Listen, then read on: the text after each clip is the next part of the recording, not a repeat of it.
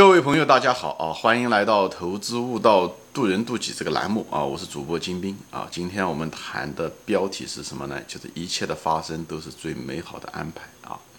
呃，我就谈一谈他对他的一些感悟啊！这不是一个干巴巴的口号，恰恰相反，它却是一个很实实在在的一个非常健康的、很而且非常实用的一个人生态度。它会改变你的生活质量，好吧？哎，我也谈谈为什么这句话是真实的啊？就这句话是，就是有价值的啊，不仅它有用处，它它这个规律也是确确实实它有它支撑的基础，好吧？我就谈一下子，对吧？呃，其实我们中文也都谈，多多少少一定的生活阅历的人，其实也都知道这句话的分量啊。呃，常常说哦，就是失败是成功之母。他讲的也是，那个失败本身看上去是一件糟糕的事情啊。但是如果你在这里面吸取了一些教训的时候，你未来成功了以后，那么这件失败的这件事情，当时看上去是个很糟糕的事情，你可能事过境迁以后，回过来头来从更长的格局、更高的格局、更长的时间段。啊，就像看股票走势图一样的，你看十年的时候，看到这个当时下跌的那个呃回调，可能是一件好事情，你可能应该是你买入的时候，对不对？也是一样的，就是你的落脚点不一样，你的结论会不一样。所以我就说，大家看人生的时候也是如此啊，就是不要只是拘泥于当下，不要只是拘泥于自我啊，只是拘泥于那个某一个固定的角度。这样子的话，你得到的结论可能不一定是真实的一个结论啊，至少不是一个健康的一个结论啊。前面讲了，失败是成功之母，讲的就是这个东西，好吧？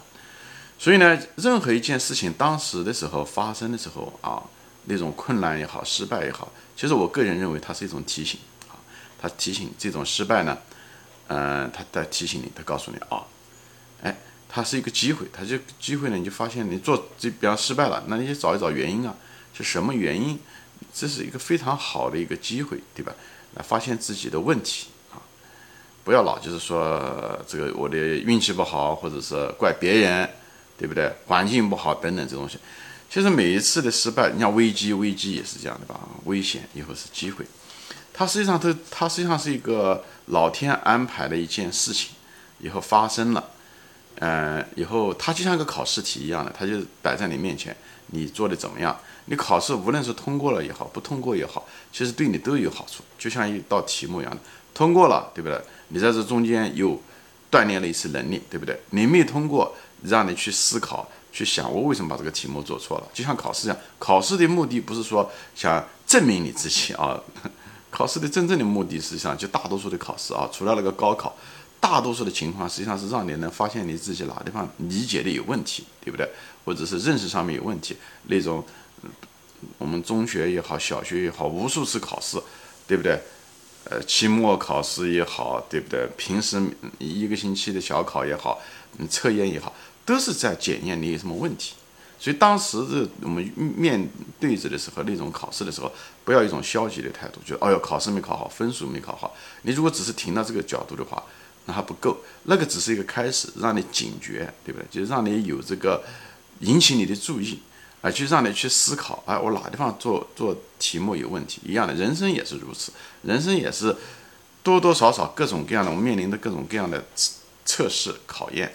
以后错的时候呢？不要老是纠结于结果，还在想，哎，我为什么做做错？或者我跟这个人没有处理好，或者是一个男女朋友啊谈恋爱失败了也好，或者创业失败了也好，还有是投资失败了也好，实际上这个都是一个非常好的一个机会来发现啊，我的盲点是什么？我的心智盲点是什么？我的行为盲点是什么？我的认知盲点是什么？等等这些东西，或者我处理事情的这种行为盲点在哪里？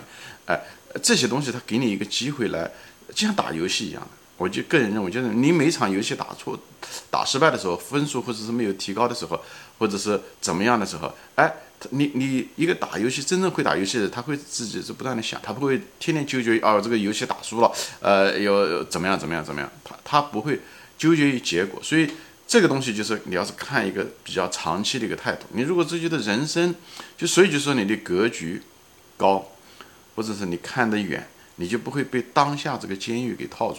你就不会被当下的这个结果给套住，所以那件事情发生其实是一个很中性的一件事情，关键是看你怎么样的处理，对不对？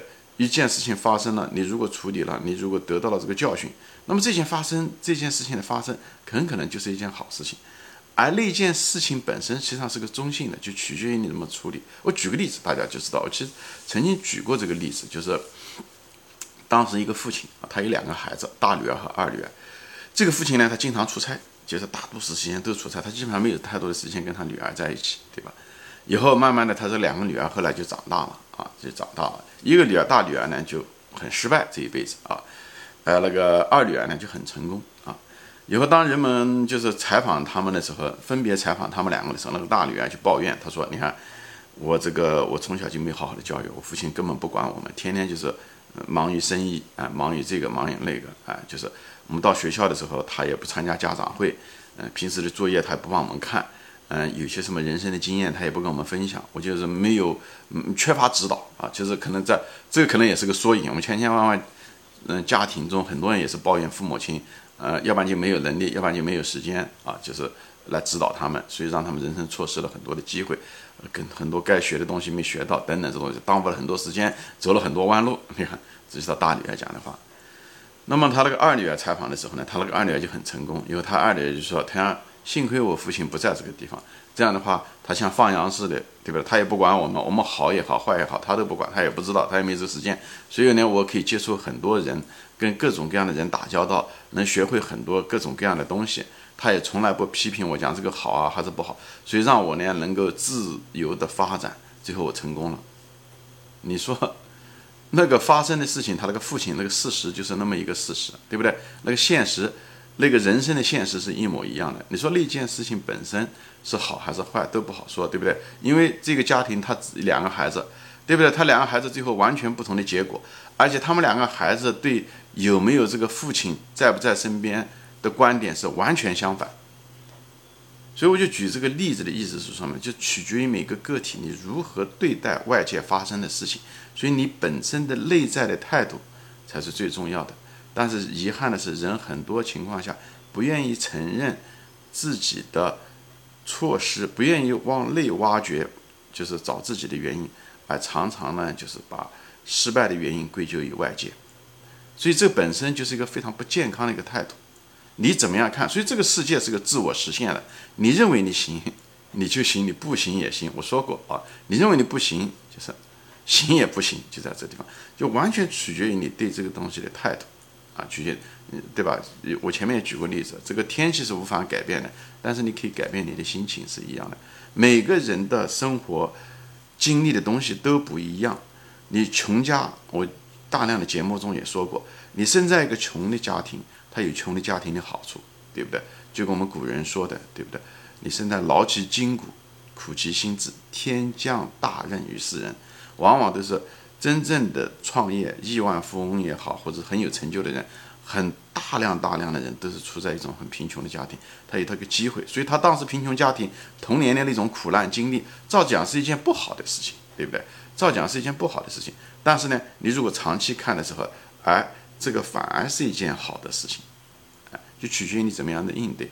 这个东西是不是一个消极的一个态度？这完全是一个积极的一个精神态度。